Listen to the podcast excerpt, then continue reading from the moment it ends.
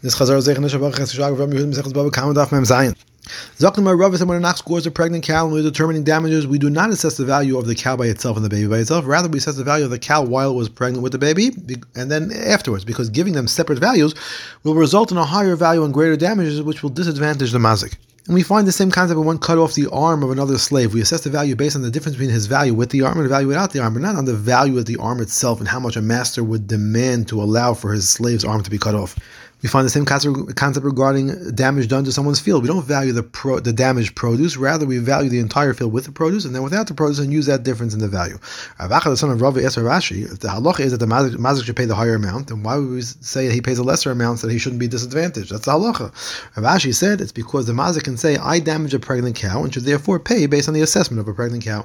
Talking about pshita that if the cow belongs to one person, the baby belongs to another person, the payment for the fattening that the cow had goes to the owner of the cow. With regard to the payment for the enlargement of the body due to the pregnancy, Rav Pappa said it goes to the owner of the cow. Rav Acha, the son of Rav Ika, said it's divided between the owner of the cow and the owner of the baby. And where Paskin says it's divided between the owner of the cow and the owner of the baby. Zucked, the next Mishnah. If a patter brought his brought his pots into someone's chotzer without permission, and the animal of the chotzer's uh, owner broke the pots, he's potter. If the animal was damaged by the pots, the potter is chayiv. If he had brought the pots in with permission and the animal broke the pots, the owner of the chotzer would be chayiv. Next, if a if a, par, if a person brought his produce into someone's chotzer without permission and the animal of the chotzer's owner ate the produce, he's potter. If the animal was damaged by the produce, the owner of the produce is chayiv. If he had brought the produce with permission and the animal ate the produce, the owner of the chotzer would be chayiv. Next case, if a person brought his ox into someone's chotzer without permission and the animal of the chotzer's owner gored that animal or his dog bit that animal, he's potter. If the animal of the trespasser gored the animal of the chotzer's owner, the trespasser is chayiv. If the ox fell into a water pit of the chotzer and spoiled the water, the trespasser is chayiv. If the owner of the chotzer's father or his son was in the pit and they were never killed by the falling ox, the trespasser would be chayiv to pay kofer. If he had brought this if he brought in the ox with permission and the animal was damaged by the other animals, the owner of the chotzer would be chayiv. Rebbe says in all these cases the owner of the chotzer would not be chayiv, even if the item was put into the chotzer with permission, unless he accepted the responsibility to guard the item. Fact, the Gemara, the Mishnah seems to say that the potter was chai for damaging the animal only because it was brought in without permission. This suggests that when it was brought in with permission, he would not be chai for damaging the animal. This seems to follow the view of Rebbe, who says that unless responsibility is explicitly accepted, there's no responsibility. The Mishnah then says that if the pots were brought in with permission and the animal of the chotzer's owner damaged it, he would be chai. This seems to follow the view of the Rabbanon, who say that there's responsibility even without explicit acceptance. The Mishnah at the end brings in the sheet of Rebbe. Should we say that the beginning follows Rebbe, the middle follows the Rabbanon, and then afterwards follows Rebbe again? So Rebbe said, yeah, it must be the different parts of the Mishnah were said by different people. Rava said the first two parts follow the Rabbanon. Even they hold the owner of the chotzer will be responsible when he gives permission for the item to come into his chotzer, because his giving permission is like he, he has accepted to become a shemechina on, on these items. The Mishnah said, "Hichnas pay right of the chotzer balabayitz v'chulu."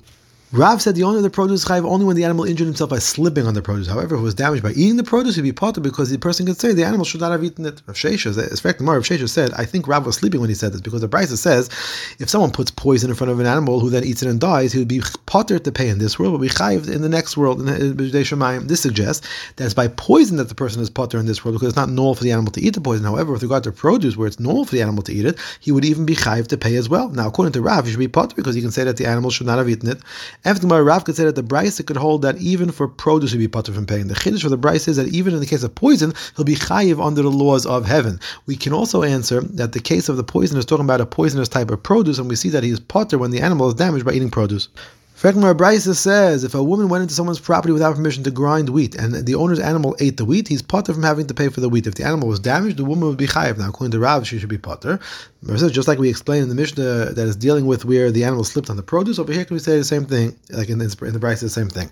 The more the one who asked the question is because the Mishnah used the phrase the animal was damaged by it, which lends itself to mean that he slipped on it. The Brisa says it was damaged, which suggests it was damaged through eating. Brisa says if a person brought, brought his ox into a chotzer without permission and the ox ate produce of the, in, of the chotzer, and got sick and died, the owner of the chater is potter. However, if the ox was there with permission, the owner of the chater would be chayiv. Now, according to Rav, he should be potter because he can say that the animal should not have eaten. Rav said you can't ask from a case where it was there with permission to Rav's case where it was there without permission. When when when, when he's given permission, the owner of the chater accepts all responsibility. In fact, if the owner of a chater accepts responsibility for an item that is put into his chater, does he mean to only be responsible to guard against himself doing damage, or even to guard against other people doing damage?